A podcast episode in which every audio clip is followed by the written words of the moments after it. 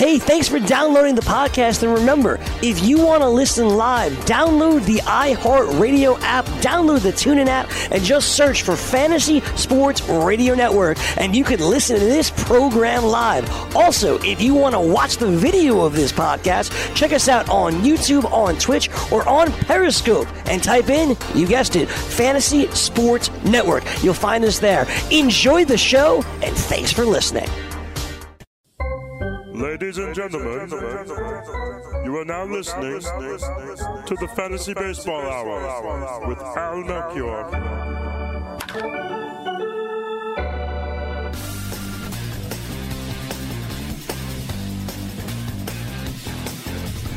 Hello, hello. Happy Wednesday to you all. You are listening to the Fantasy Baseball Hour. I'm your host, Al Melchior, and got a nice show planned for you today. We got a lot of nice daytime baseball going on. I'll check in with those games a little bit later on. Uh, why I do know it's not been going so well for uh, for Zack Godley, uh, but uh, better for for some other players today. So look at the good and the bad uh, there, as well as looking at the mostly good and some of the bad on uh, Tuesday, Tuesday night's big slate of games. And uh, we're also going to take a, a, a, look ahead, not only to the games in progress, but to the games being played tonight with DailyRoto.com's Mike Leone. Uh, continuing on with our Wednesday DFS segment, been great so far. No, it's going to be great today. Got some meaty things to talk about with with Mike. Uh, wild pitchers. How do you uh, deal with them and their matchups? Talk a little bit about Price and Archer tonight. Lots of good stuff there. Uh, and uh, the big story from yesterday that actually I just missed on yesterday's show. In fact, I think the news came out maybe just a few minutes before going on air. Uh, but uh, anyhow, you all know now that Willy Adames is up with the Rays and has already hit his first home run and has already hit his first home run off of Chris Sale. just uh, interesting debut. He did strike out three two, uh, three times, twice uh, against Chris Sale, uh, but Adames did uh, hit his first major league home run and crushed it pretty well too. Um, I, I, did a little bit of research this morning and several notable players in 25, 30, 35 plate appearances who have never homered off of Chris Sale. Uh, players like Evan Longoria, Nicholas Castellanos, Jose Ramirez. but Willy Adames already leaving uh, membership of that group uh, after just his first game. Uh, now, let's not get too attached to Willy Adames. Uh, according to uh, Kevin Cash, and as reported by, by Marc Topkin of the Tampa Bay Times, he's only here for the duration of uh, Joey Wendle's paternity leave. So only two or three days. So he's going to be back down as quickly as he was up, unless there's a change in plans. But I imagine we'll see him again uh, later on in the year, uh, one of the, the Rays' top prospects. And uh, he's not the only one who, uh, from the middle infield, who flashed some power on Tuesday. Uh, that's going to be a big part of our uh, review of the Tuesday stand up performances. And also a hat tip to my fantasy sports radio colleague, Scott Engel. Scott Engel, of, also of Roto Experts because uh, he's been doing some great reporting and uh, talking to, to players, uh, both home and visiting, uh, there uh, with the Yankees and Mets. And with the Marlins in town, he talked to Miguel Rojas, who I've talked about quite a bit on the show over the last maybe two, three weeks about his uh, ascending power. And Scott did a great interview with Miguel, and we're actually going to air that later on in the show as part of just a a cluster of middle infielders who are hitting with uh, with some good power and in, in most of the cases pretty surprising power. But uh, anyways, back to the news from the last 24 hours. Astros have placed Josh Reddick on the 10-day DL, retroactive to May 21st, with a leg infection. And I saw a report from the Houston Chronicle that Reddick believes it's from a spider bite, but that has not been confirmed. Uh, but my, I'm, I'm guessing and hoping that this is a minimum 10 day stay. But I've also seen uh, you know cases before where uh, something like a leg infection can be more than the minimum. Uh, so in the meantime, uh, you've got J.D. Davis up, you've got uh, Tony Kemp up. Kemp has actually been playing fairly regularly, and now uh, Jake Marisnick is is up with the team again, and I would guess that you know there's going to be some split replacing Reddick amongst the three of them, Kemp, Davis, and Marisnick. But based on the patterns recently, because also remember Derek Fisher's out, so Kemp has been getting quite a bit of playing time with Derek Fisher on the DL, and I could see that that uh, now with Reddick out, even though Marisnick's in the mix, uh, that that's probably not going to slow down for him. So uh, Kemp is somebody who's got a great batting eye. Uh, a little bit of stolen base potential. We may be talking about a, a limited window here. Maybe it's just a few weeks, and you're not really going to pick up a whole bunch of steals uh, from from Kemp, but uh, it, will be uh, you know I don't know situation to watch, and somebody certainly in deeper leagues to consider picking up. Uh, now, according to the Rays, they're going to be placing Jake Faria on the DL prior to their game tonight and at that time, we'll uh, make the corresponding move to bring up Vidal Nuno from Durham. And they're also going to have to make a move on their 40 man roster because Nuno's not on the Rays 40 man roster. Uh, but uh, Faria exited early last night with a left oblique strain. So he's going to be going on the DL. Uh, and the Rays rotation is just going to be ever shrinking. You've got Archer, you've got Snell, uh, you've got Sergio Romo. So, you know, I'm not sure who's who's next? Maybe Chaz Roe. I you know I it's uh it's a crazy situation there, but they're they're sort of making it work. Uh, in some other injury news, Khris Davis has been diagnosed with a grade one groin strain, so that's the least severe type. But at some point today, uh, the A's are expecting to make a decision about whether or not Davis will have to go on the disabled list. Uh, Mitch Haniger got hit by a pitch in the back of his elbow yesterday. X rays came back negative, according to the Seattle Times. So he is day to day. Uh, fortunately, nothing worse than that. And some other mildly good news uh, from uh, the Mariners in terms of injury. Uh, Dee Gordon, who was uh, just recently placed on the DL with uh, his toe fracture. that fracture turns out to be minor. And Scott Servais says that he thinks that Gordon may not have to stay on the DL for much more than the minimum 10 days, as reported by mynorthwest.com. So all the uh, uh, prognosticating that Mo- Matt Modica and I did on yesterday's show about how are the uh, Mariners going to fill all these holes. Uh, well, first of all, hopefully it looks like the, the hole left by Haniger is not going to be there for very long. And the hole left by Dee Gordon uh, it may be uh, short lived as well. Not as short lived, but uh, shorter than than I was certainly anticipating. So that's uh, that's pretty good news there. Diamondbacks have placed Steven Souza back on the 10-day DL with a right pectoral strain, which is the same injury he was out with earlier in the year. No timetable for him, but it could be a lengthy stay. Gary Sanchez was removed last night with calf cramps. Uh, Aaron Boone told MLB.com he does not think that they're serious, so that sounds like a day to day situation. Also, a day to day situation for Wilson Ramos, who sustained a left hand contusion last night. Uh, so, according to Marc Top- Topkin of the Tampa Bay Times, uh, Ramos day to day.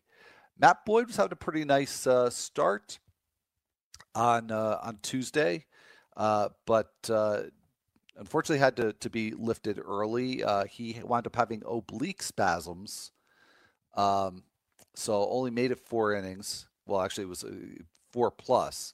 So in the fifth inning, he was lifted, and um, he said that he wanted to stay in the game. He uh, told this to the Detroit News, and that he expects to make his next start. Uh, so this was against the Twins. Uh, yeah, that's that's uh, Boyd's quote on his injury situation, but uh, we'll stay tuned and see what more we can uh, learn about that one. Also, Jeremy Hellickson who Matt and I talked about quite a bit on yesterday's show. Also wrote a piece yesterday on Hellickson for rotographs. Um, I'm really, really in on him and what he has done this year, particularly with the increased usage and the improved usage of his uh, knuckle curve.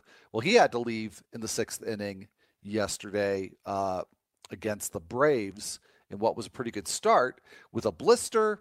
Blister's considered minor. According to Chelsea Janes of the Washington Post, the team's not worried about it. So Hellickson, for the time being, is uh, lined up for a two start week next week. Uh, road starts at the Orioles, at the Braves. Uh, that will also be one to monitor closely over the next day or so because he remains in my opinion, uh, one of the better two start candidates to pick up on waivers. And I realize he's pretty well owned in the deeper leagues at this point, but 12 team mixed league, I think he's a very good candidate uh, with the two starts if he makes them.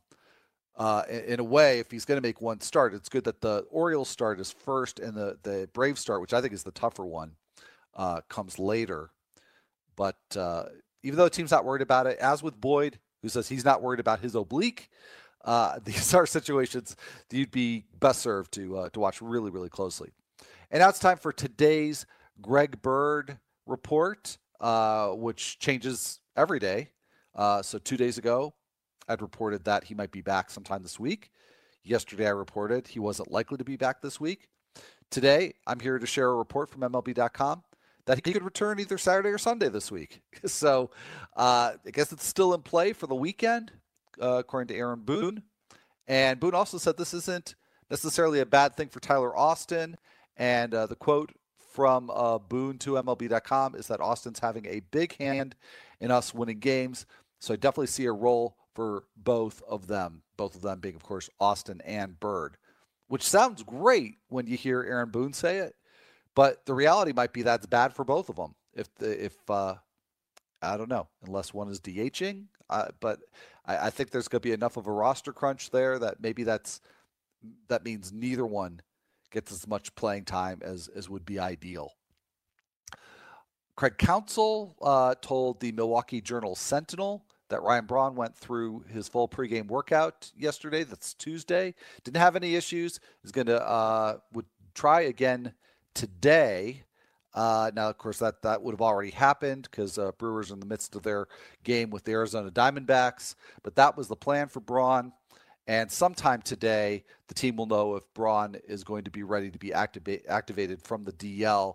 Uh, he will be eligible tomorrow. So Ryan Braun could be back as soon as tomorrow. I'm sure there's going to be an update on that. I would guess post game probably.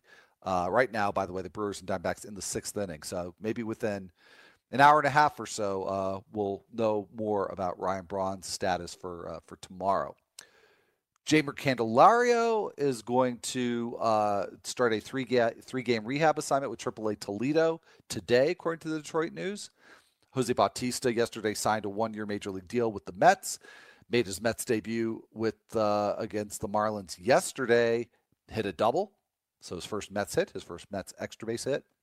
Nationals are calling up Eric Fedde to start against the Padres tonight.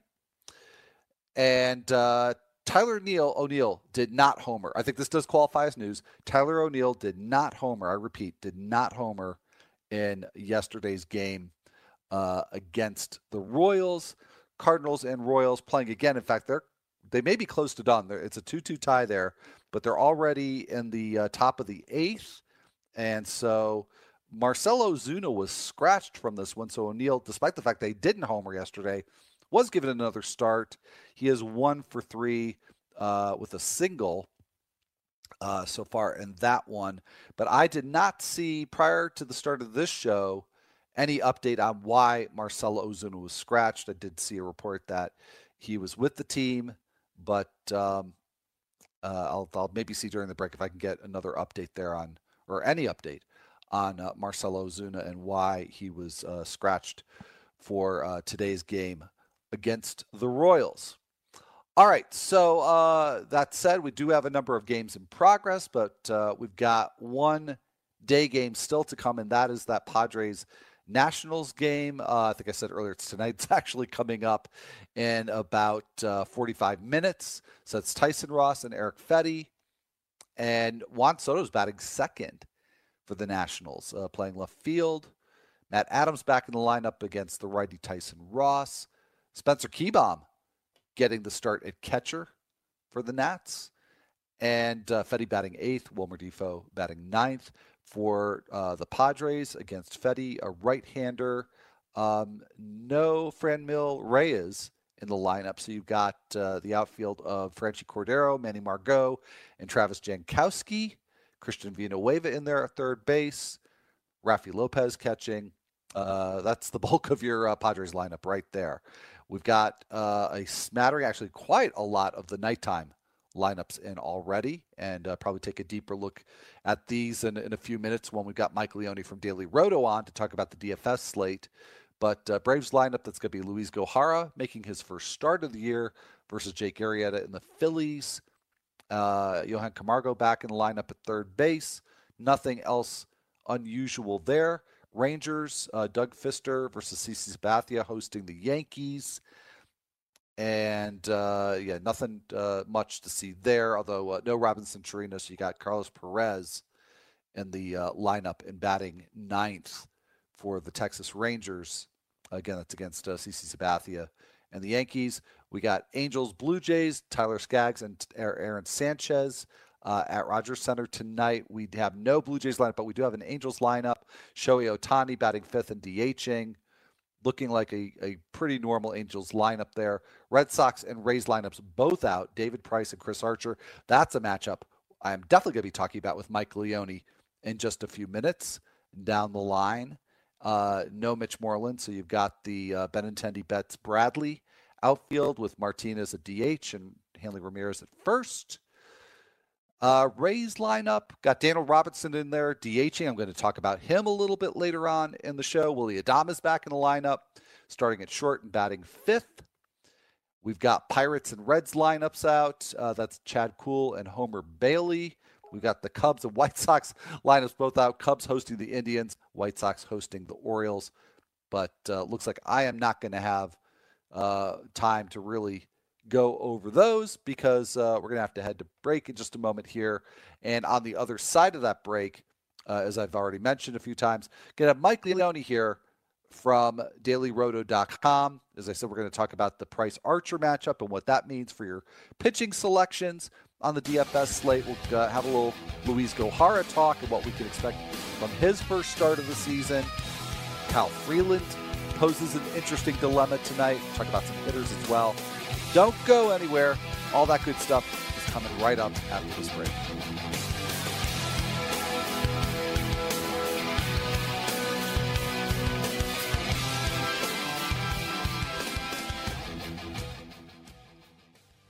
Playing daily fantasy basketball this year? Consider Daily Roto your go to resource. Whether you play on DraftKings or FanDuel, Daily Roto's customizable projections, podcasts, strategy guides, and lineup optimizer will help you compete with the pros in a fraction of the time. With a team featuring Millionaire Maker winners and live final champions, there's no better place to get your NBA DFS content. Better yet, you can save 10% using the promo code FNTSY. So go to dailyroto.com slash premium and learn more about our awesome product. Hello, everybody. Welcome back. This is the Fantasy Baseball Hour. I'm your host, Al Melchior. And uh, as promised, we've got uh, Mike Leone here from dailyroto.com. Uh, Mike, welcome back to the show. Hey, thanks for having me back, Al. Uh, absolutely. My pleasure.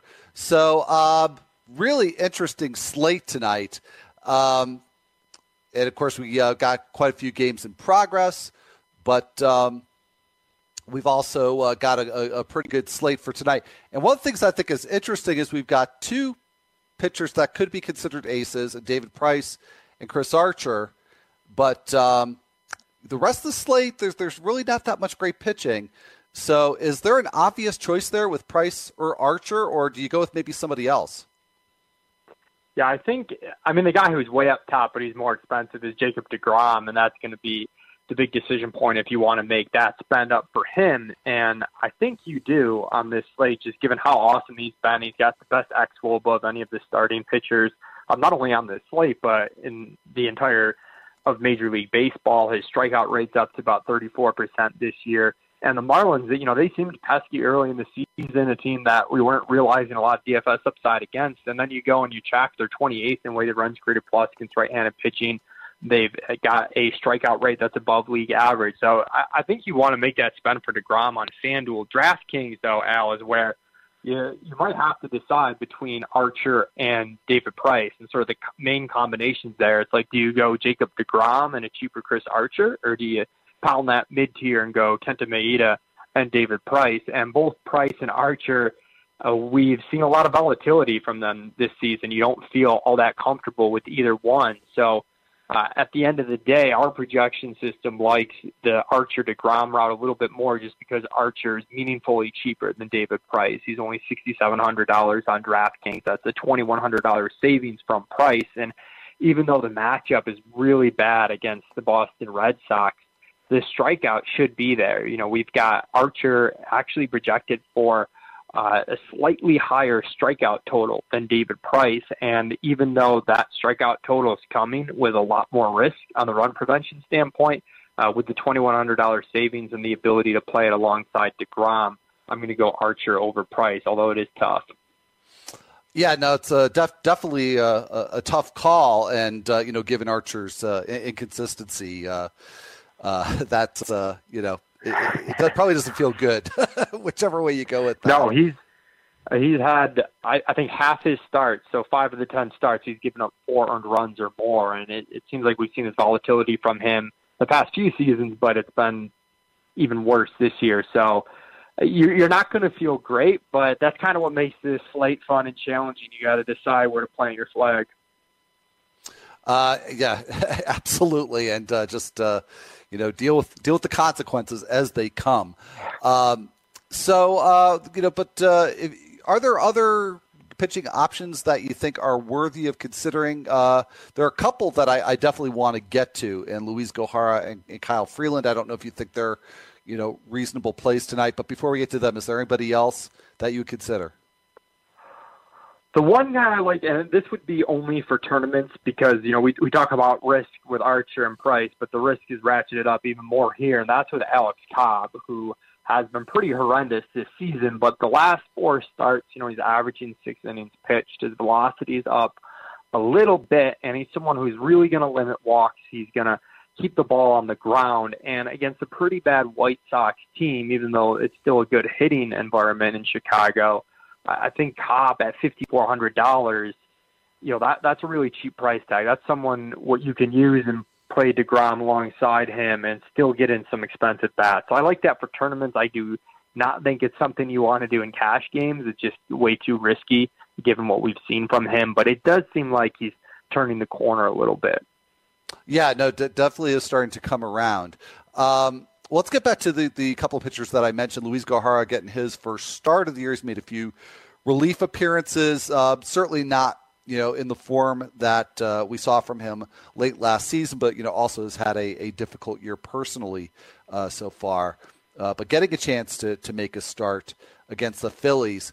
Uh, something that's very interesting about him. I mean, I, I love the upside. I think a lot of owners love the upside of Luiz Gohara but he's allowed just one ground ball so far this year, uh, which is just you know rather amazing. I think the the ground that uh, translates into ground ball rate is something like five percent.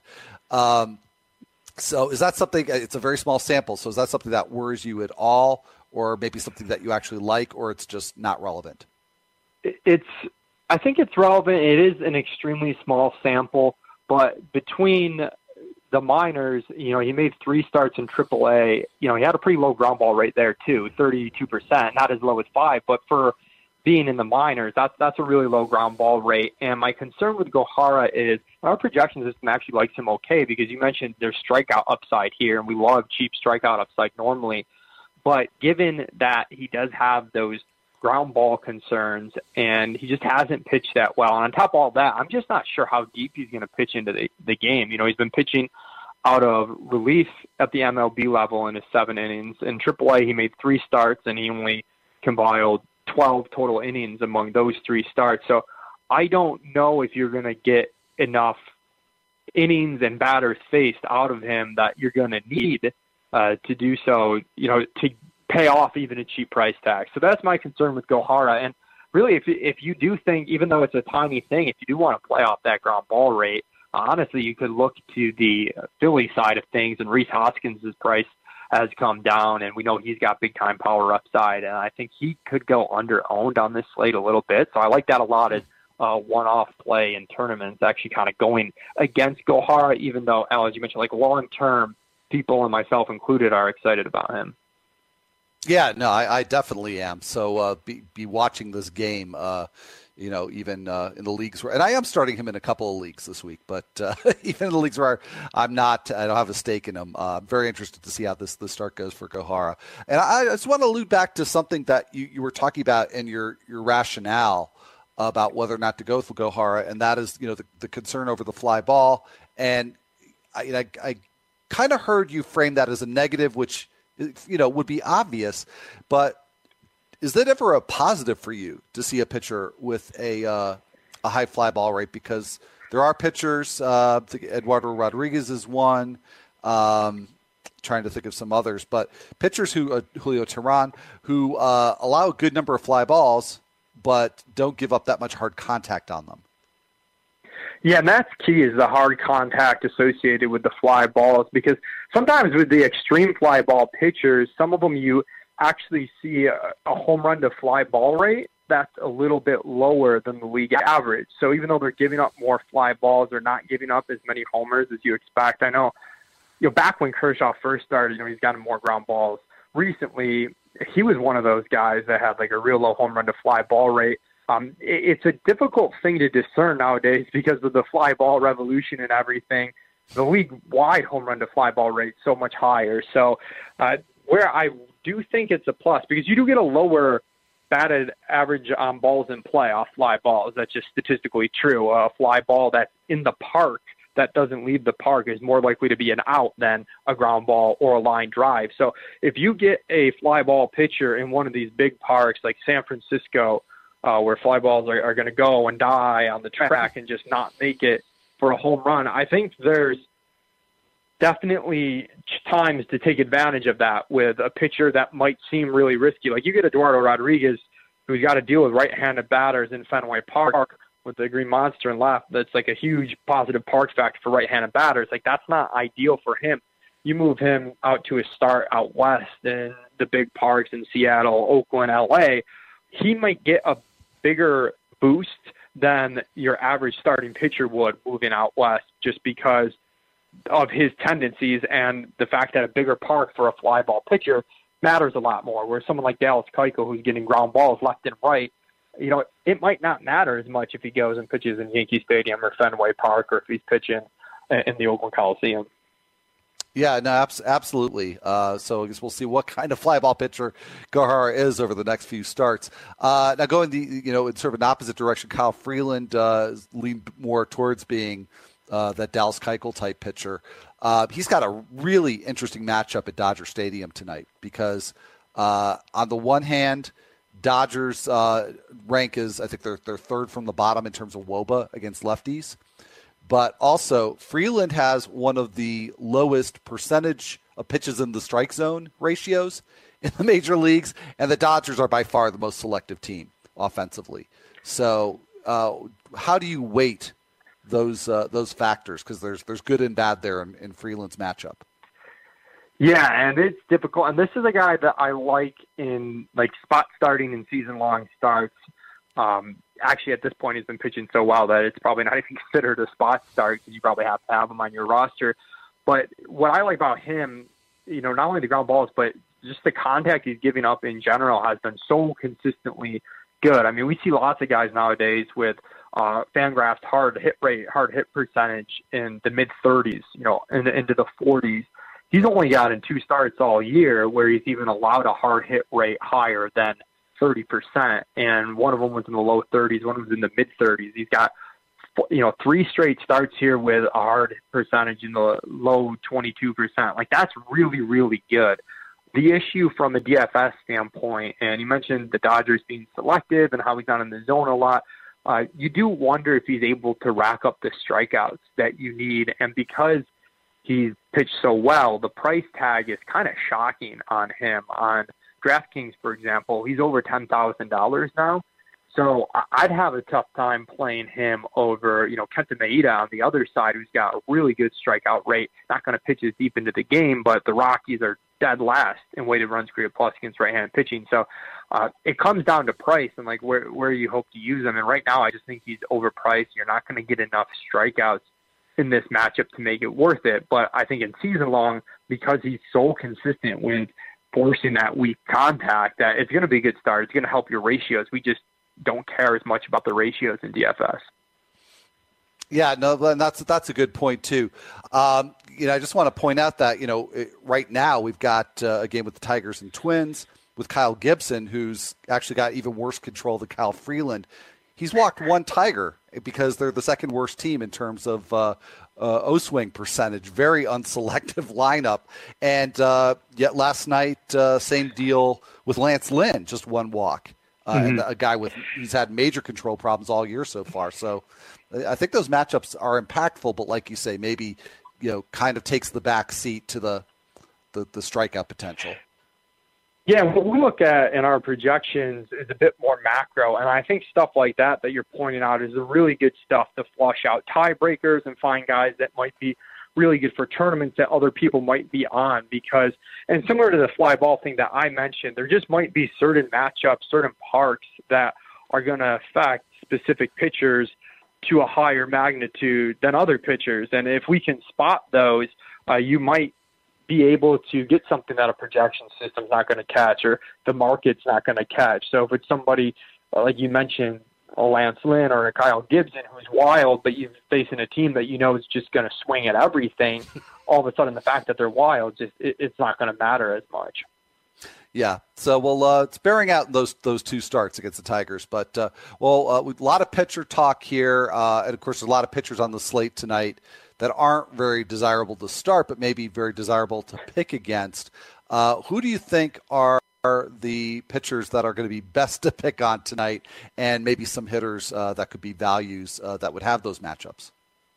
The pitcher we most like to pick on for tonight's slate, and this is goes if you're on DailyRoto.com. Our cover is Homer's off of Homer, and Homer Bailey pitching out home Cincinnati. Great park for hitters, not a good park for pitchers he's just been horrendous both this season and last season. And, you know, we we look at, I think I mentioned this last week, but like weighted on base average, ISO, these are kind of the core statistics we look at and develop our projection system from in, in the certain splits. And with Homer Bailey, uh, we're having a tough time setting those baselines because we generally don't set baselines for a pitcher of a weighted on base average. You know, it's rare we see someone in the 350s where we've set Bailey's baseline, but he's actually been around 370 both this season and last season, just getting torn up by everyone. This year, he's allowed over two home runs per nine thus far. His FIP is 604, his xFIP's 541, and uh, you would expect him to have a FIP higher than xFIP because his hard hit rate is so high. It's 42%. I mean, we're talking Kyle Freeland, who never had a single start higher than 35%, only had two starts above 30%. Bailey's average for the season is 42%. So you're going to have a home run to fly ball rate that's going to be pretty high. And that's something that xFIP's not going to account for. So that's going to be lower than where his ERA actually should be. So we really like picking on him. And with Pittsburgh, too, it's a giant park shift from their average park uh, at PNC Park, which is a good pitcher's park. So it's like this extra boost that isn't totally priced in. And the ownerships you might get on some of these guys are pretty good, even though it seems like it might be an obvious spot. But something Drew Dinkmeyer and I were talking about on the premium podcast for today's slate is guys like uh, Josh Bell at first base. First base is so deep, you're just not going to get really high ownership on him. You know, Gregory Polanco in the outfield. Uh, the outfield so deep on this slate that even though these matchups are really good with 10 games on the docket at premium positions, uh, I think you get a lot of upside and they might not be low owned, but I don't think they're going to be super chalky either. All right. Well, uh, great stuff there, and uh, a few names for uh, everybody to, to think about uh, so you, you, get your uh, lineups ready for tonight. So, well, Mike, thanks for uh, spending the time with us today and for all of the good analysis, and looking forward to having you back on soon. Thanks so much for having me. I'm looking forward to it as well. All right. Excellent, Mike. All right, folks. Well, a lot more to get to. Stick around. Be right back after this break.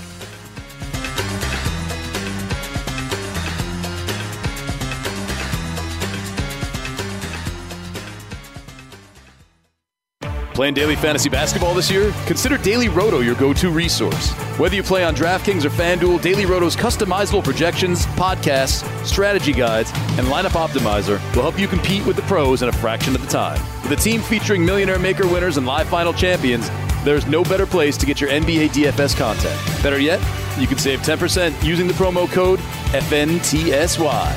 So go to dailyroto.com slash premium and learn more about our awesome product.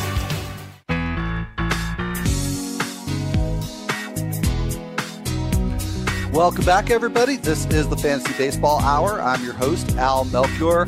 And big thanks again to Mike Leone from dailyroto.com for joining us in that last segment.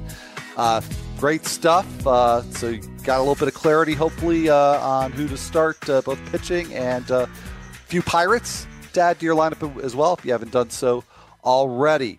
So, uh, let's see. we got through a lot of the lineups uh, prior to Mike coming on the show.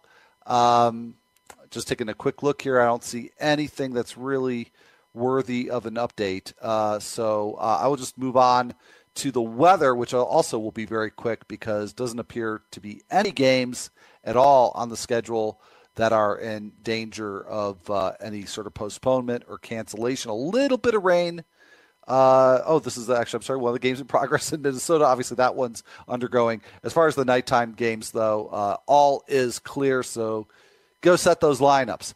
Uh, but before you do, uh, let's also uh, check in on what happened yesterday uh, in the games. And also, by the way, just before I get to that and before I completely lose track of this, I did look for an Ozuna update and still no explanation as to why he was not in the Cardinals lineup this afternoon.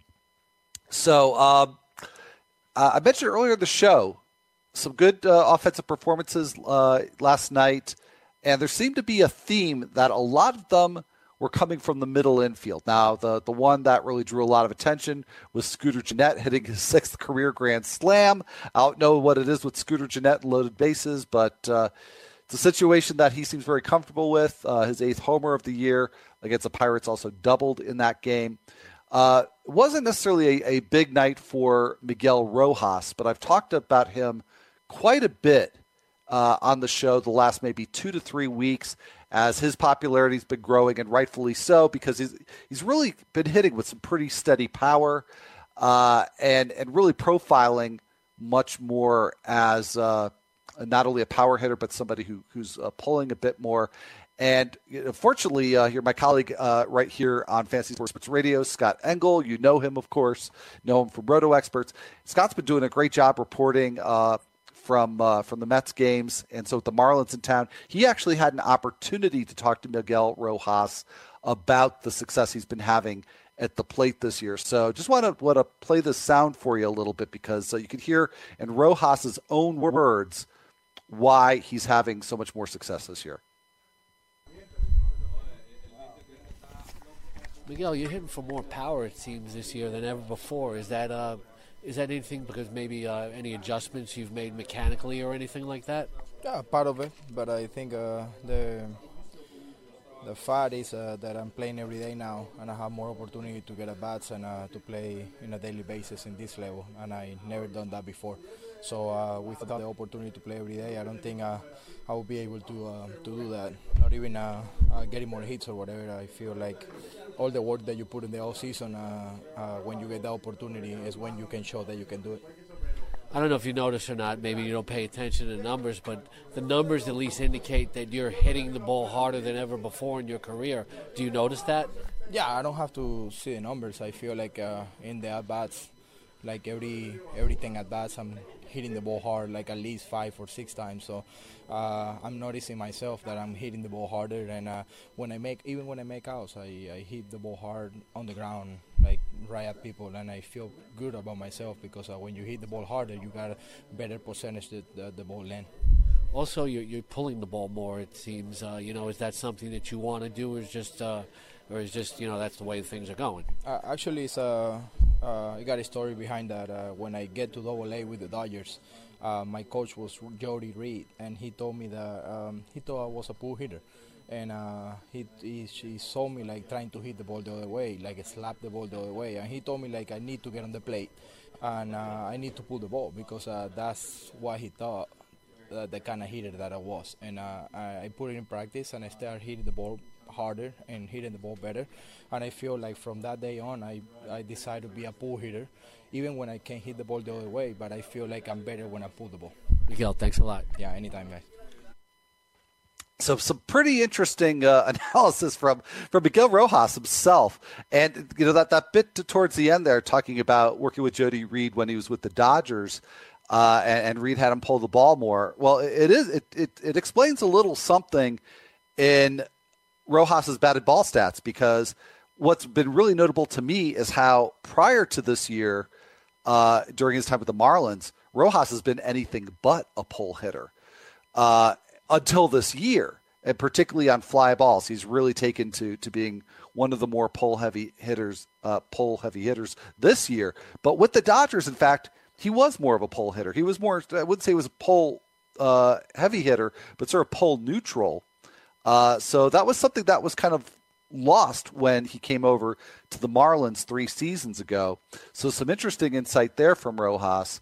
And uh, he also just like the comment too. He doesn't need to see the stats. He just knows he's hitting the ball harder, even when he's making outs. Uh, so you know that's uh, certainly uh, an encouraging thing to see. see. But uh, he's uh, got a 32% hard hit rate.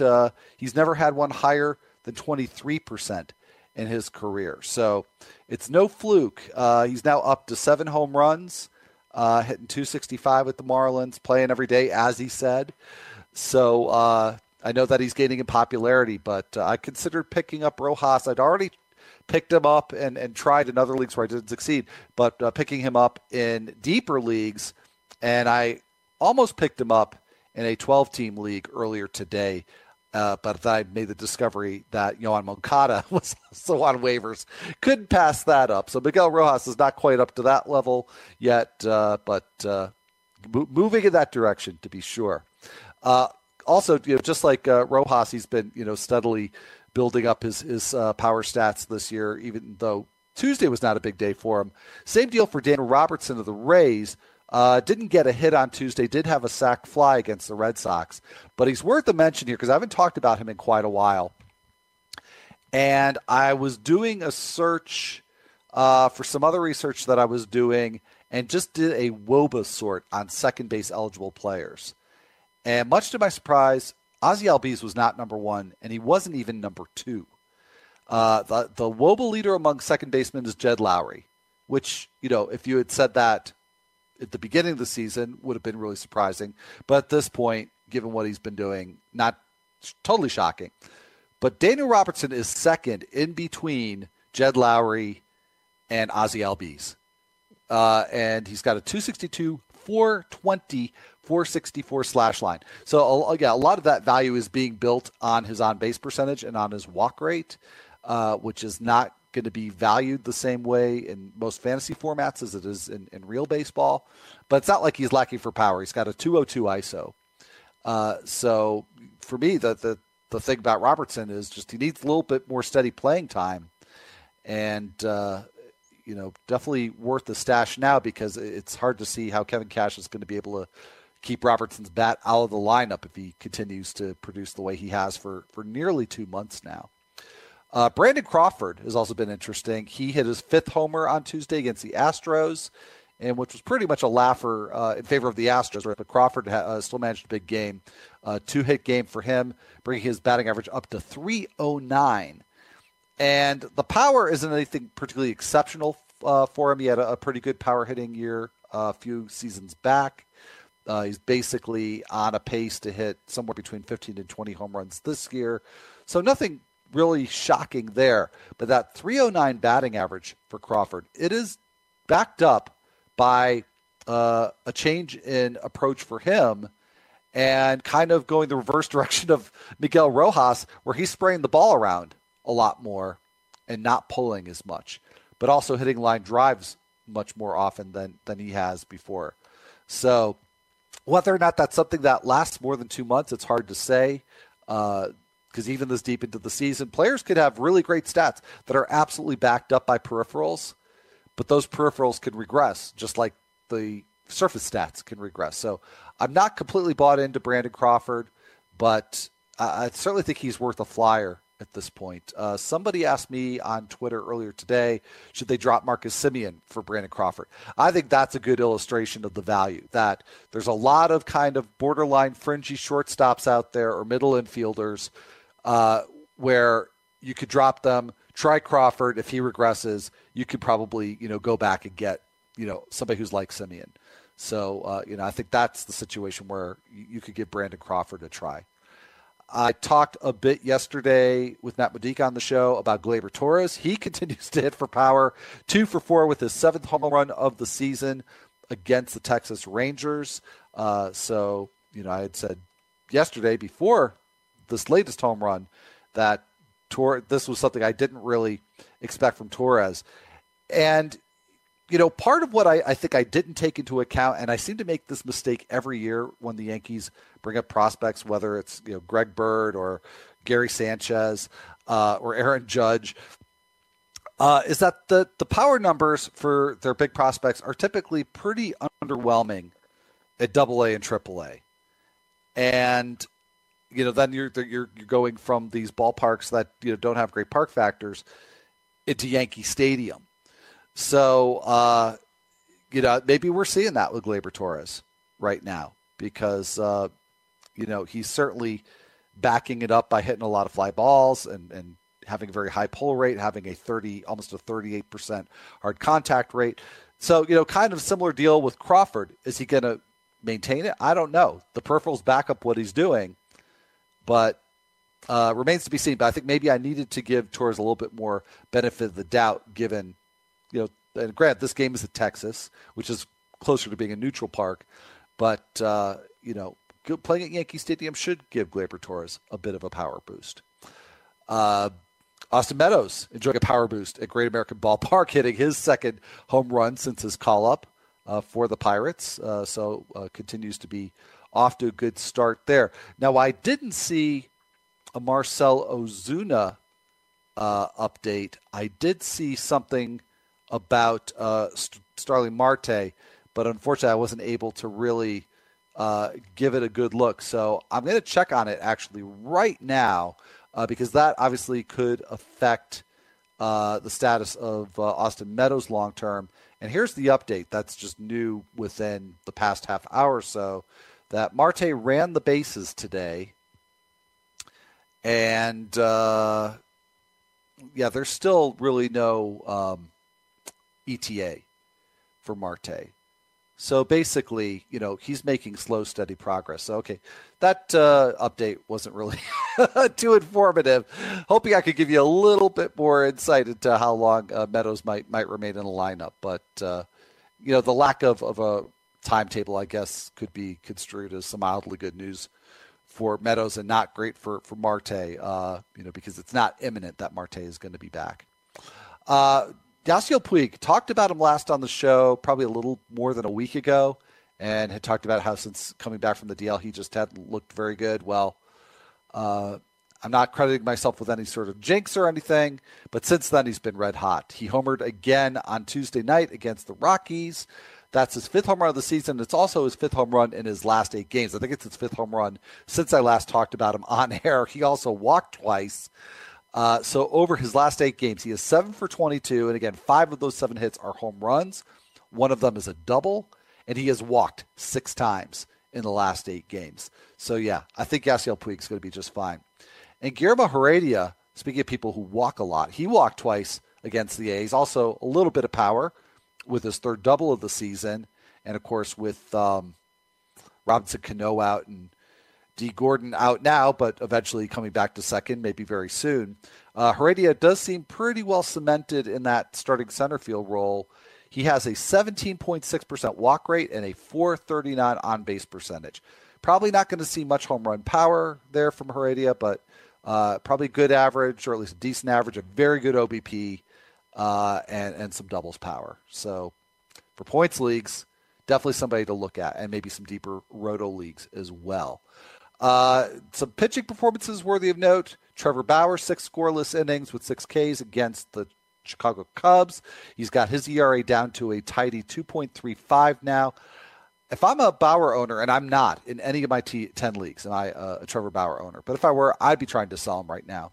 I'm not really buying it because everything's looking pretty much the same as last year, except he's just not giving up very many home runs. He has a 5.3% home run to fly ball ratio. But in terms of things that might support that, like low exit velocity on fly balls or uh, low fly ball distance. Not really showing up for him. He's more sort of middle of the pack there. So I think there may be some home run and ERA regression in Trevor Bauer's future. I talked about Lance Lynn a little bit earlier. Six scoreless innings, only one walk against the Tigers. I am crediting that one to the matchup for Lynn until uh, we see more consistent improvement in his walk rate. Uh, good start from Matt Harvey uh, for the uh, for the Reds against the Pirates. One run in six innings on three hits and two walks with five Ks. Another situation where uh, that's very encouraging, but like to see Harvey build on that. Caleb Smith made good on a good, favorable matchup with the Mets, who are not uh, very potent against left-handed pitchers, and the trend continues there. Six and two-thirds innings, one run on three hits, two walks, and eight Ks for Caleb Smith, getting back on track with that one. And then a, a good pitchers duel uh, right up until uh, towards the end of the game when the White Sox rallied uh, against Orioles bullpen and, and in particular against um, uh, Mychal Givens. But uh, Kevin Gausman going six innings deep, no runs, nine hits, a walk, and 10 Ks for him.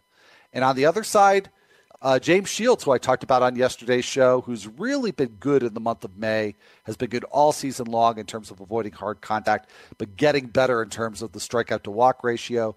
Uh, that continued against the Orioles. Seven innings, two runs on five hits, only two walks. Very encouraging to see. Five Ks for Shields uh, he's looking more and more like somebody you could start to trust in deeper leagues. Trevor Cahill was somebody I expressed some skepticism about yesterday, uh, but he was just fine against the, the Mariners. Only three strikeouts in seven innings, but also only two runs allowed. And finally, this has all been good stuff up to this point, but Domingo Germán is uh, certainly on the bubble of being droppable in, a, in uh, at least 12 team leagues, probably not quite yet in 15 team, but three and two thirds six runs given up to the Texas Rangers, four hits and three walks. But, and here's what the, the part why you may hesitate on dropping Germán, he did get six strikeouts. So uh, a very uneven performance there for uh, for Germán, very wild in this game. Um, so, you know, maybe you stash for the next start or two before you drop. I think maybe in a 10 teamer or possibly in a 12 teamer uh, you, you could probably let him go though. So uh, that that's a wrap. That is a wrap for this show. So uh, thanks again to Mike Leone from DailyRoto.com for joining us earlier on. And tomorrow's a big day, and not just because it's Bartolo Colon's birthday, but because it's Nando Thursday. So be sure to join us for that. Same time, same place right here. And uh, go watch the baseball mountain. Have a good one, everybody.